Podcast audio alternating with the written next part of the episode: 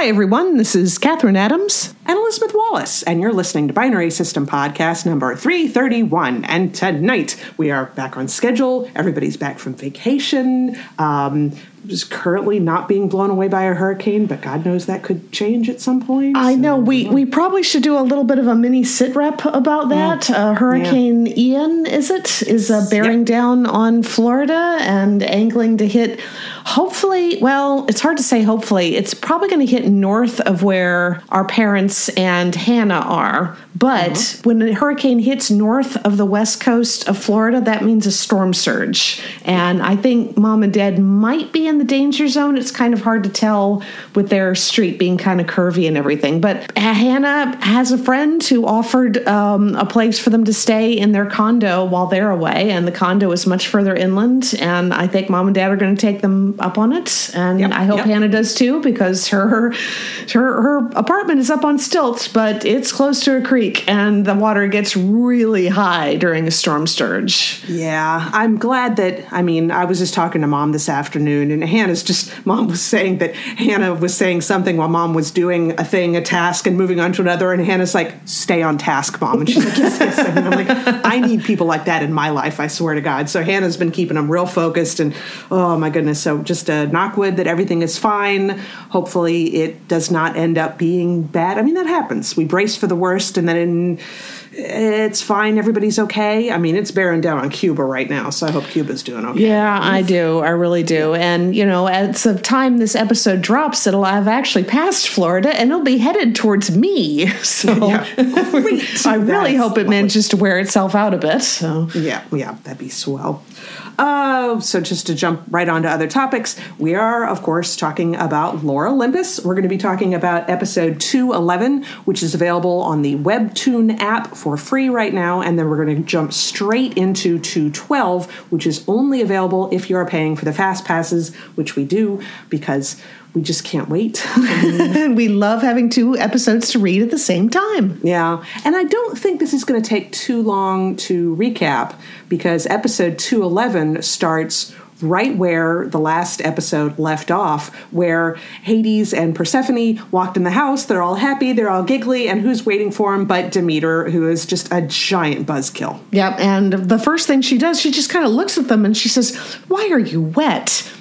And this is a point where Rachel surprised me because I kept expecting things to go a different way. Like Demeter would be just utterly appalled and talking over everybody, and she'd be furious at Persephone for not instantly going to check on her after. You know, everything was fine. Persephone just like gets tears in her eyes and she runs forward and absolutely glomps her mother. And she's like, Oh my God, I'm so happy to see you. And that was a perfect reunion right there. I mean, Yeah, that seemed to be yeah. what Demeter wanted too. And, you know, uh, Hades kind of excuses himself, I think, to go make tea for them or something. And Persephone's just like, you know, you see in the background chatter, chatter, chatter. So she's obviously really happy and really enthusiastic to talk to her mother. And it's fine for now. Yeah, and she doesn't like. I was thinking that she was going to be like, "Oh my god, I can't believe I forgot you." And no. I mean, she instantly is just like, "I'm so sorry I didn't come to see you sooner. We had a lot of cleanup to do down here in the underworld, all that kind of stuff." And Demeter eventually says something along the lines of, "You know." I'm so proud of you. You've done so well. I'm so happy to see you. So now it's time to come home. And Persephone's like, uh, what? Yeah, and you see Hades dropping the tray of teacups on the floor in shock. And Persephone's kind of giving them this no sort of a wave in the background there. Um, and she tells Demeter no, she's not going with her because this is her home. And Demeter's not hearing it.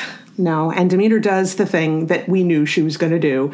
She's like, "Oh, I, I know that there was all that stuff that was going on during the trial and everything, but you know, it's you don't really love him. This is just a phase." And I'm like, "Oh, I knew she was going to say that. I oh, knew it." But she even brings up the weirdest example of a phase. She said it's like when you were really enthusiastic about that showboaty geometry, but you eventually settled down to a real mathematical focus, which was calculus, I think. And like Persephone literally face palms at this, and it's a great Yeah. picture because you see her with her palm over her face, and then you see her looking out past her palm, and she is just done. And Yeah. she tells Demeter, you know, we're having a mushroom, a home baked mushroom ziti for dinner tonight. If you want to stay, you're more than welcome. If not, have a good trip back to the mortal realm. So, Yep. and it's it's really refreshing to see Persephone acting like this because Yep. Demeter has been a very overbearing parent.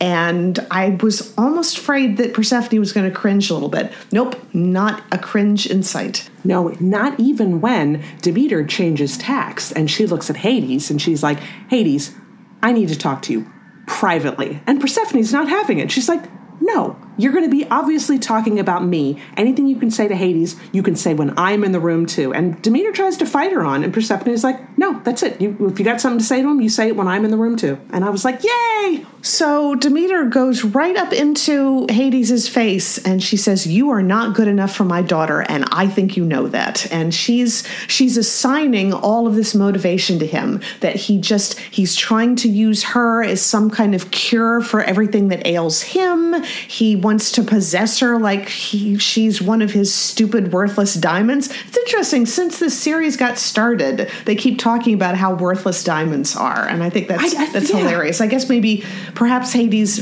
flooded the market because he can get a hold of diamonds or he can actually make them. I don't know. But Yeah. yeah, so I mean Demeter and it's really similar to the trial when because Persephone had that book of all the stuff that she wanted to do to make Elysium, I think. Mm-hmm. and mm-hmm.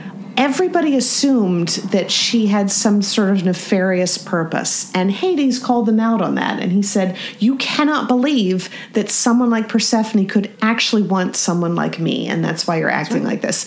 And it's the same thing that Demeter is now doing. She can't accept the idea that he could possibly have genuine feelings for somebody. And I don't know exactly how it happens, but at one point, Persephone even blurts out, she's like, I'm the queen of the underworld, you know, just to be like, this is not. This is not Hades taking advantage of her. Hades is not coercing her. Persephone is now queen of the underworld. And of course, what does Demeter do? Demeter's like, You're married? Persephone says, No, we're not. It's complicated. And Demeter's like, It's complicated. And Persephone said, Yes, there's this secret tree down in the underworld. And Demeter says, Oh no. Which tells me that Demeter knew about that tree with the pomegranates somehow. Probably, Because she instantly knew what that meant. That this isn't this isn't you know, Hades granting the role of queen on Persephone. Persephone is the queen of the underworld. Well, the traditional story was always that Persephone was tricked into eating the pomegranate seeds. So, of course, Ah, that's okay. what Demeter's going to think now. Yes. She's going to be like, "This is how you trapped my daughter down here," and I'm like, "Uh," because it's not. It's not done. I mean, the next time we see uh, Demeter in the next episode, spoilers, she's back in the mortal realm, but she's just stomping off to do something. She's furious. I'm like, she's not done. No, she isn't. And I just, God, the thing that I am really hoping doesn't happen, I feel like Apollo's going to start bending Demeter's ear about how maybe Apollo can save her. And since Demeter doesn't know what went on between Apollo and Persephone, she's going to think he's the better option than Hades. So I just, because I can see Apollo being. uh, really manipulative about that, and we still haven't seen Apollo, so we still don't know what he's up to. But in this episode, in the second episode, um, it's all about Minthe. It is Minthe's backstory because she is, she, you know, she was hanging out with the nymphs in the mortal realm, and she told them, "I'm sorry, I've got to go do a thing," and she wanders off, and she's remembering being a plant and where, you know, maybe you're in pain, maybe you're fear, but those things really don't matter when you're a plant. You can just think, and so she thinks about her mother.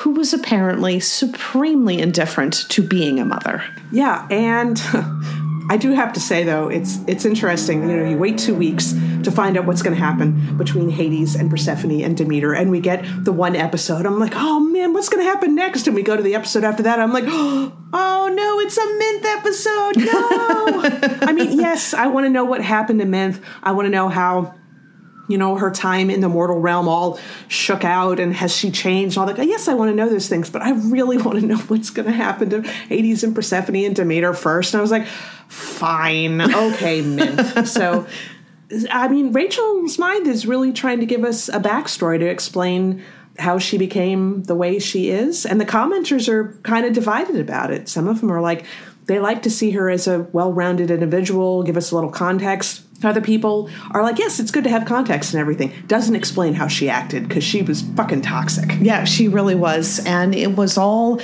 kind of goes back to the fact that she really what she was an independent child because her mom was you know really interested in just partying and then sleeping all day but Minthe also really really wanted her mother to love her and her mother just didn't and that's nope. it's a shame and i can see why that would turn her into somebody who would kind of use emotion as sort of a barter system like she did with Hades. I mean, because she mm-hmm. she thinks about him, she thinks about her other relationships, and she admits they probably weren't didn't really count as relationships. Mm-hmm. But then there was Hades, and they were she thought that they were both, you know, completely unsuited to being married. So they were kind of perfect for each other, except for the fact that Hades really did want a loving relationship, and Minthe didn't. She didn't. She didn't want to be tied down. Um, maybe maybe it's kind of like a once burned sort of thing that she wanted so badly for her mother to love her, and that didn't work out. So now she just kind of like shies away from anybody who says that they will. So, yeah, yeah, that was she. She had a tough time, and then suddenly she's waking up and it is her coming back to life after being transformed from a mint plant. So this was when Persephone managed to fix the curse that she put on Minthe. Yeah, and I shouldn't be surprised by the fact that Minthe woke up from being a plant and saw Persephone and is immediately pissed off. I mean, because Persephone's trying to be kind of conciliatory and everything, not like falling all over herself, but just, you know, hoping that Minthe, Minthe is okay. And Minthe is like, you, you can't just talk your way out of this doing something like that. And Persephone is just, I don't know, I love it. Once again, she's just like, I've got a lot of stuff to do. I really don't have time to be yelled at right now, you know? And she just cuts her short. Yeah, and Minthe storms off and Persephone storms off and then Persephone thinks about it a little bit harder and turns and tries to call her back because she probably realizes she's traumatized at this point. So maybe mm. not throwing her out is a good idea. But Daphne tells her, just give her some space. And mm. Minthe just kind of storms off and goes over to the um, the actual, I guess it's the outside of the garden area or whatever it is where the flower nymphs are and comes across this mortal who's like kowtowing and being all, oh my God, goddess, I've come across you when you're undressed. Please take this to recover your dignity. And Minthe's just like, yeah, fine, bye. just not appreciative at all. But nope, she storms nope. off to the train station and she's trying to find somebody to help her get back to Olympus, not realizing there are no trains to Olympus anymore at this point. Nope. Nope, the place is deserted. She's furious. She's stomping around and she hears something and she kind of looks over into this one corner and there's this tiny little girl who's just crying and looking upset and that's where the episode ends. That that's you know Minthe discovered this little girl and we leave it there. And of course all the commenters are just like oh, is she gonna like be a mom to the little nymph girl that she never had herself? Oh my goodness. And i'm like eh, i, I want to see more about persephone and hades you know? I mean yes i'd like to see Minthe get redeemed but i'm all these commenters who are very enthusiastic about this i'm like yeah, as long as we can go back to the other story once this is wrapped up, thanks. Yeah, but I've been looking at the little preview images, and I think next week is going to be about more with Minthe and this little uh, nymph girl. And then the week after that, Ooh, spoilers. It looks like Thetis going to make an appearance. Have you seen that one? Ooh, no, I haven't. Hang on. Let me just jump on Instagram real fast. If you go onto Rachel Smythe's Instagram feed, she puts preview images up. Hers is used band aid, right? It's such yep, an interesting yep, choice for an Instagram. I know, it really is. Oh, is it the one that starts out with somebody giving Hades a donut? Mm-hmm. Yeah, because she's been doing two images in her Fast Pass preview lately. Yeah, and then I see Thetis and she's she's wearing what almost looks like a bridal outfit? And she's got a little baby with her. Oh no. Did she and zeus? I have no idea and neither oh. do any of the oh. commenters.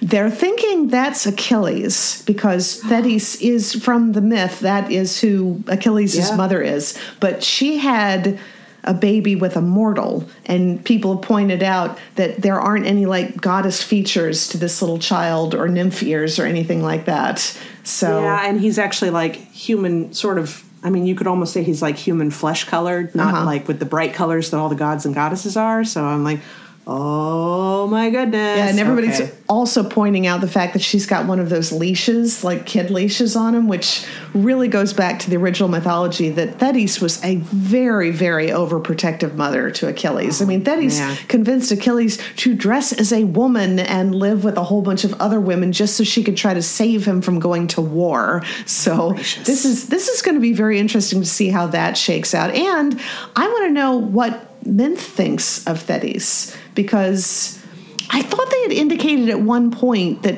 Minthe could actually hear people, even though she was stuck as a mint plant. So They don't- yeah. And and Thanatos and uh, Thetis were shouting truths at each other at the trial. So Minthe had to have heard that if she could actually hear anything. Yeah, but you would think that. But then again, she's very clueless about the fact that there's no trains going up to Olympus. So I That's mean, true. we don't know how much she can or did or whatever. So yeah, and just the whole, the whole thing that this whole plot of theirs to I don't know break up Hades and Persephone by telling Zeus about what happened. I mean, it basically threw Olympus and the underworld at war with each other for 10 years. So I'm like, I hope that Thetis didn't get out scot free. I hope not. I mean, maybe she was banished to the mortal realm and that's why she ended up knocked up with a human's baby. I mean, who the heck knows at this point? I don't know. And you know, there's always the chance with all these characters that we really don't like. I mean, Apollo and Thetis, we're hoping terrible things happen to them and they're awful. And yet Zeus managed to turn himself around from being this petulant little boy to being really lovely and apologetic and, you know, taking away the punishment and everything. Wouldn't it be amazing? If Apollo and Thetis both did something to make us be like, oh, who knew that they had it in them? I sort of almost hope they don't. I want them to get some comeuppance first. I though. do. I mean, it, maybe if that happens to Thetis, sure. Not Apollo. Apollo's No. crossed way too many lines. And I'm still wondering if there's any kind of reconciliation between Zeus and Hera. Because it's not Mm-hmm. just that Hera was really mad at him for the whole separating Hades and Persephone, but it was pretty clear at the trial that Thetis had been in a relationship with Zeus. So Yeah. that was probably embarrassing. And the fact that Zeus had a couple of children out of wedlock with Hera's former best friend, she can't have been happy about any of that. So No. I, I do kind of like how. Rachel didn't like give us 10 years of storyline of Hades and Persephone being separated. No, we just jumped 10 years and now we're getting like little bits and pieces of the history sprinkled through the main story. I think that works Yeah. better. I do. I do. That's the end of the episodes. I mean, I know, I know, I've been going on like, oh my god, a Minthe episode, but it really was. It's a good episode, and of course, the art's beautiful. Of course. the art is always beautiful. Always. Okay, so that's it for Lore Olympus. I have to jump into something that I am incredibly proud of. What's that? I finally finished watching the first season of Jodie Whittaker's Doctor Who episodes. Oh. finally! Fantastic. How long did you have that um, DVD rented from the library? Oh, God, like at least a month and a half, maybe even longer. Jeez. Yeah. See, the thing is, as long as nobody has a hold on it, you can kind of keep it as long as you want because they won't do late fees. But I did just get a notice uh, last week from the library about, hey, you have to actually do something with this, renew it, turn it in, something. I was like, yeah, I'm going to watch it. So I finished watching all the episodes. And? Aw. I know. I can see why at Comic Con, Comic Con right after her first season, I attended a Doctor Who panel and a lot of people were talking about it, that it was not like a real great first outing for her, you know? Um, I think all the acting was good. I think the effects were good. I just, the writing was weird. Um, I think the best episode was the one that actually had Brett Goldstein, who is um, uh, what's his face from Ted Lasso, Roy Kent. Um, he, did, he did great. That was a fun episode. Just it's it takes place on a space station. There's aliens. Um, there's a lot of just fun interactions with people. I thought that was probably one of the better episodes. I think it was the second to last episode of the season, and there was this thing where there had been something going on and they're trying to figure something out. And then like three quarters of the way through the episode the doctor is like i think i know what this is and drops this story that her grandmother told her which is like this really central idea to what's going to finally solve the mystery. And i'm like you can't bring that in out of nowhere three quarters of the way through the episode. That's it wasn't lazy telegraphed writing. Oh, no. Very, very lazy writing, and then a weird episode. So I, I think the writing could have been a lot better. Um, none of it was, that episode was not particularly strong. I don't think any of it was bad, and I think the final episode of the season had a lot of like, yay, fun moments, woo, and everything.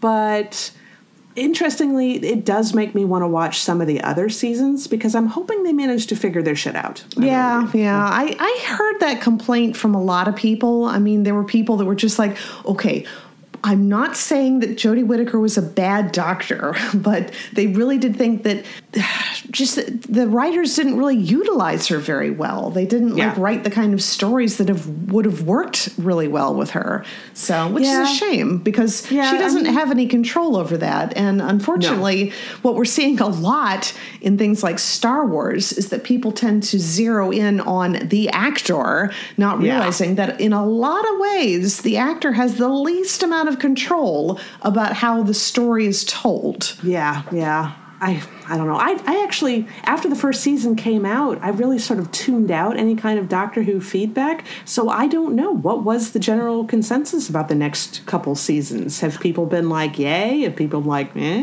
I, I feel like I was tuning it out out of guilt for not watching any more of it, but I think same. meh might be the overarching theme. I'm hoping I'm wrong, but you know, and, and I do need to watch these things because I'm very curious about the next doctor that they've already chosen. Yeah, yeah. So, um, you know, I think they did a good job. There were some good moments here and there for sure, but um, eh, we'll see. Um, but I was able to get the DVDs back to the library, so yay. That's good. And in a lateral move on the next topic, um, Jenna Coleman from Doctor Who. She was in episode three of The Sandman, which I finally finished watching. And Nice. I What did you think? I thought it was really good. I thought that was a very intriguing choice to have Jenna Coleman play Joanna Constantine instead of John Constantine. And I think that works because we've had multiple iterations of John Constantine. And, you know, if, if somebody liked, you know, the male version better, you got choices. So let's Yeah. try something new. But the episode itself was really interesting. I mean, that whole that opening scene where um, Joanna Constantine is having a nightmare about a battle with demons that went very, very wrong, and basically like dissolved some poor little girl right in front of her. And, and then she wakes up and she's having a nightmare. And that Yeah. there's lots of echoes of the original comic book that the story is based on. And that was one of them that john was having lots of nightmares. And uh, by the time the episode ends sandman promises you won't be having those anymore which is which is nice. I like that. I kind of like the fact that in the original story, spoilers by the way, both for the original story and for this episode, but mm-hmm. in the original story, John Constantine, they're trying to find the Sandman's bag of magic sand. Mm-hmm. And the Sandman is pretty sure that John had it at one point, and John's like, I'm not sure where it is. And he finally realizes there was a woman that he'd been hooking up with, but she was one of those women where you wake up the next morning and your TV and your stereo and your bag of magic sand is gone. You know, she just sort of walked off with it. And so they track her down. In this one, it's similar, but it's more like Joanna, who had been in a relationship with this woman, which I thought was a nice touch. Um, she actually kind of ran away from the relationship, didn't think it was going to end well anyway, and so she decided to hightail it out.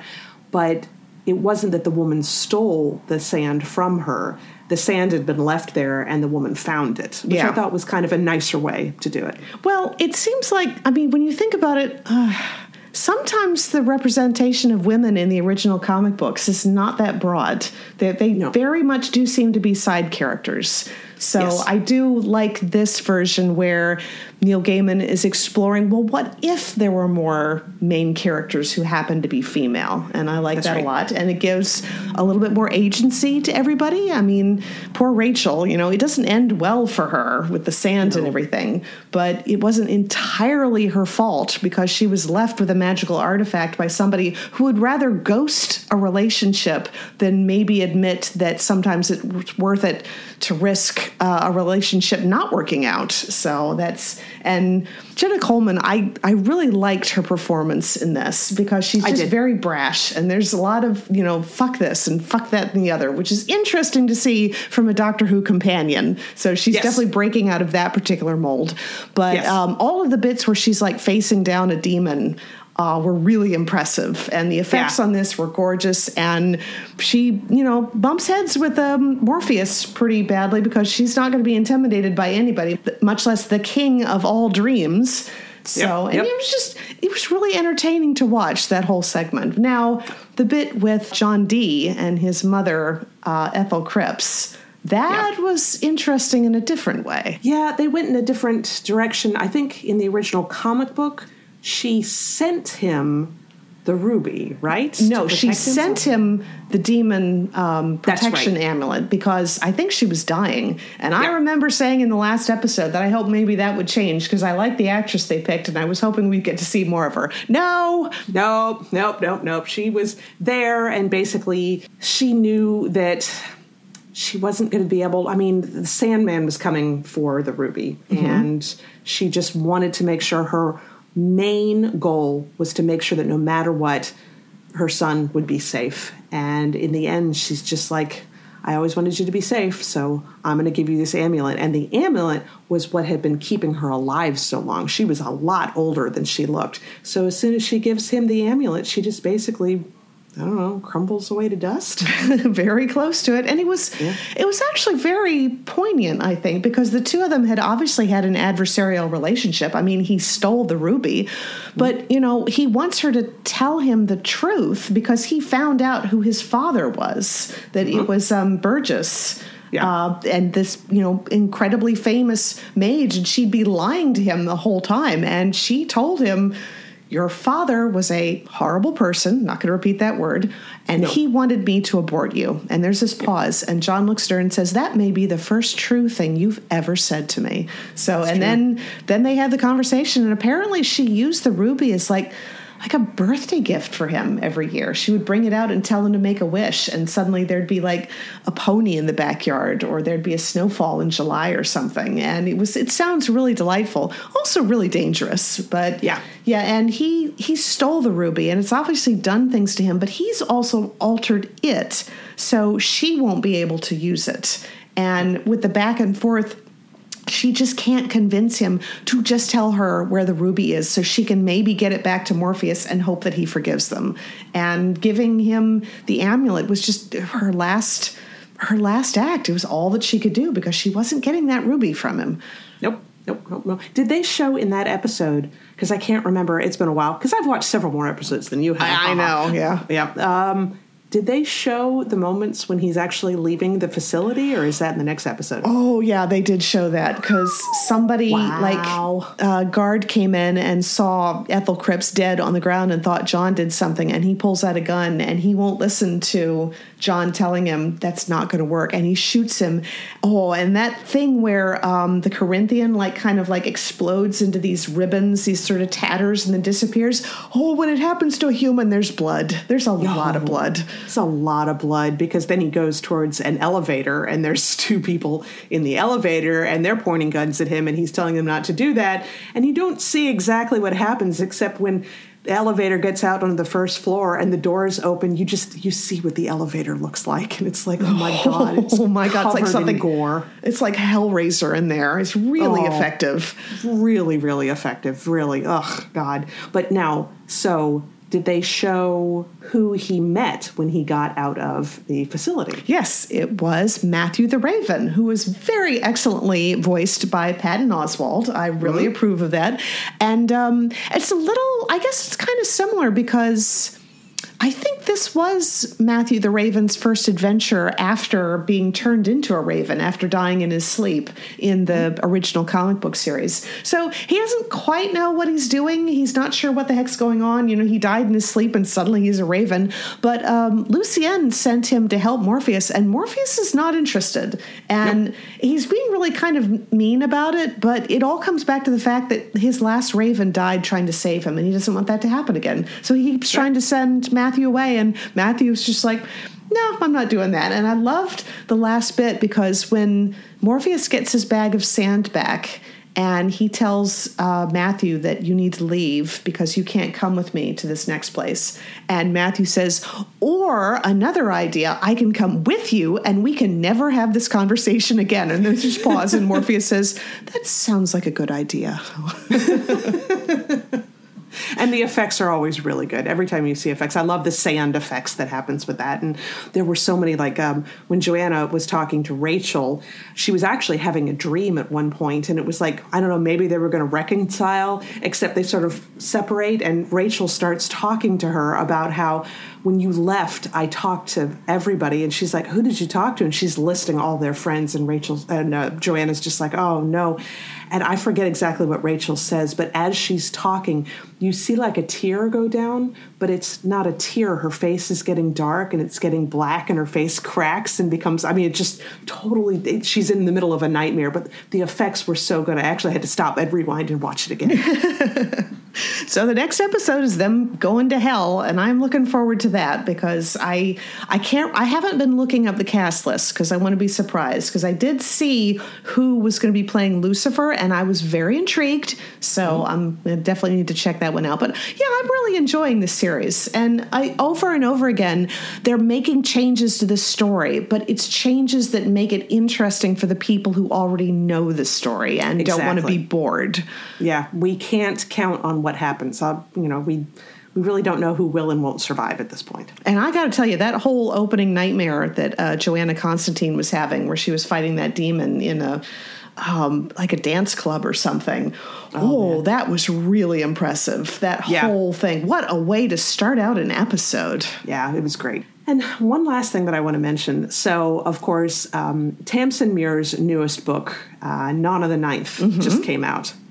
I knew it was coming out, and I knew that when I had read Harrow the Ninth, I had always thought that I needed to go back and reread some of it mm-hmm. because I finished it so fast. And there's like, uh, you know, like 60 or 75 pages at the end that are like the acknowledgments and the glossary and an extra little story and everything. So I basically got to the end of the book way faster than I thought. And I felt like I had rushed it.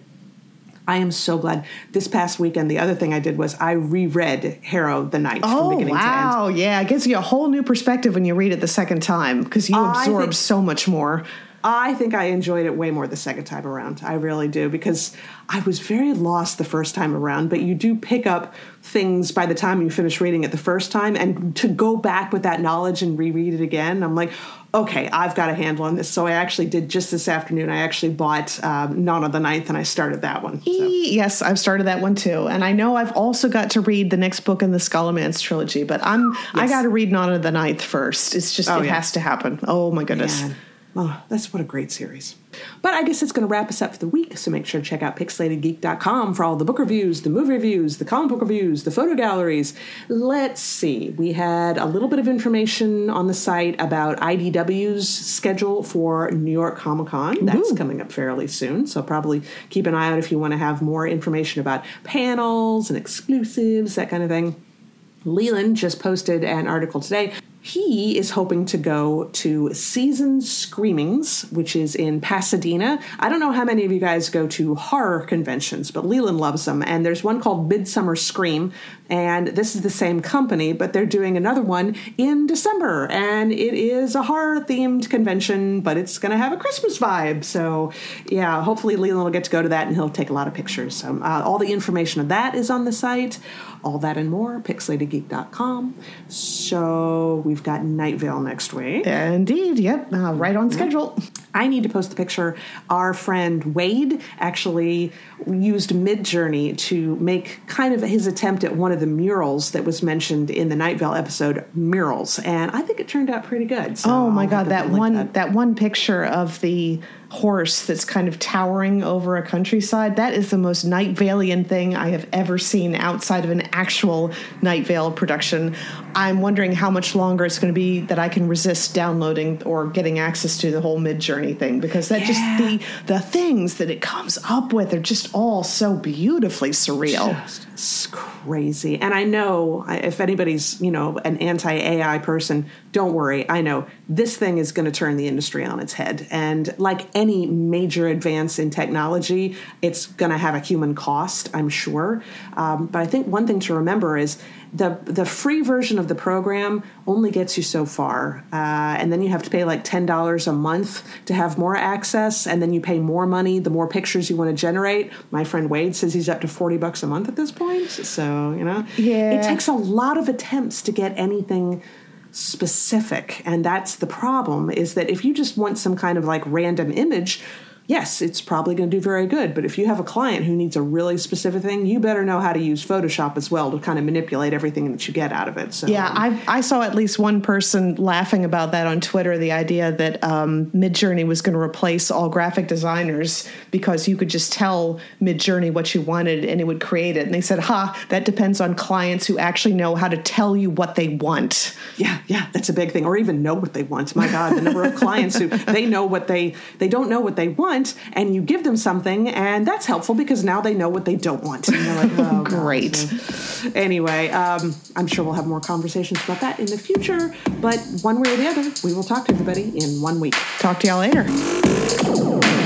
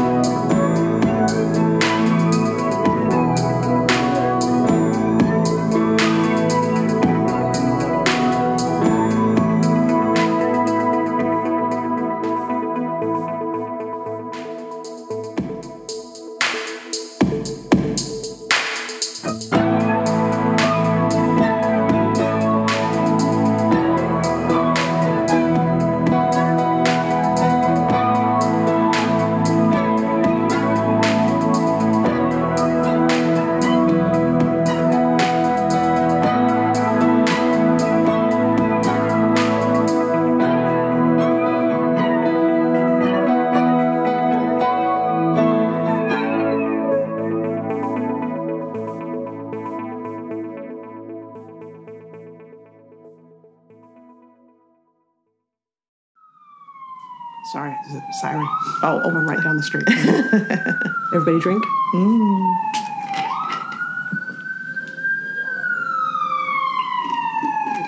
Past the house. All the way down the street. The whole way down the street. As after having been changed from being a plant to back being boy that really came out wrong here second yeah, um, you need to take a look. goodness gracious i mean take a look right now i think so because i think we need to discuss because i think that the, the commenters are going crazy Jodie Whittaker's Whittaker? Is that her name? The let me try that again. Sirens, everybody sirens drinks. oh a lot more of them today than there usually are or have been for a while Yeah, no, actually, this is at least like the fifth today that I've Wow. heard, counting with the all the way down the street. so it's not the guy that like plays with the siren like I haven't heard him in a long time, unfortunately. That's a shame.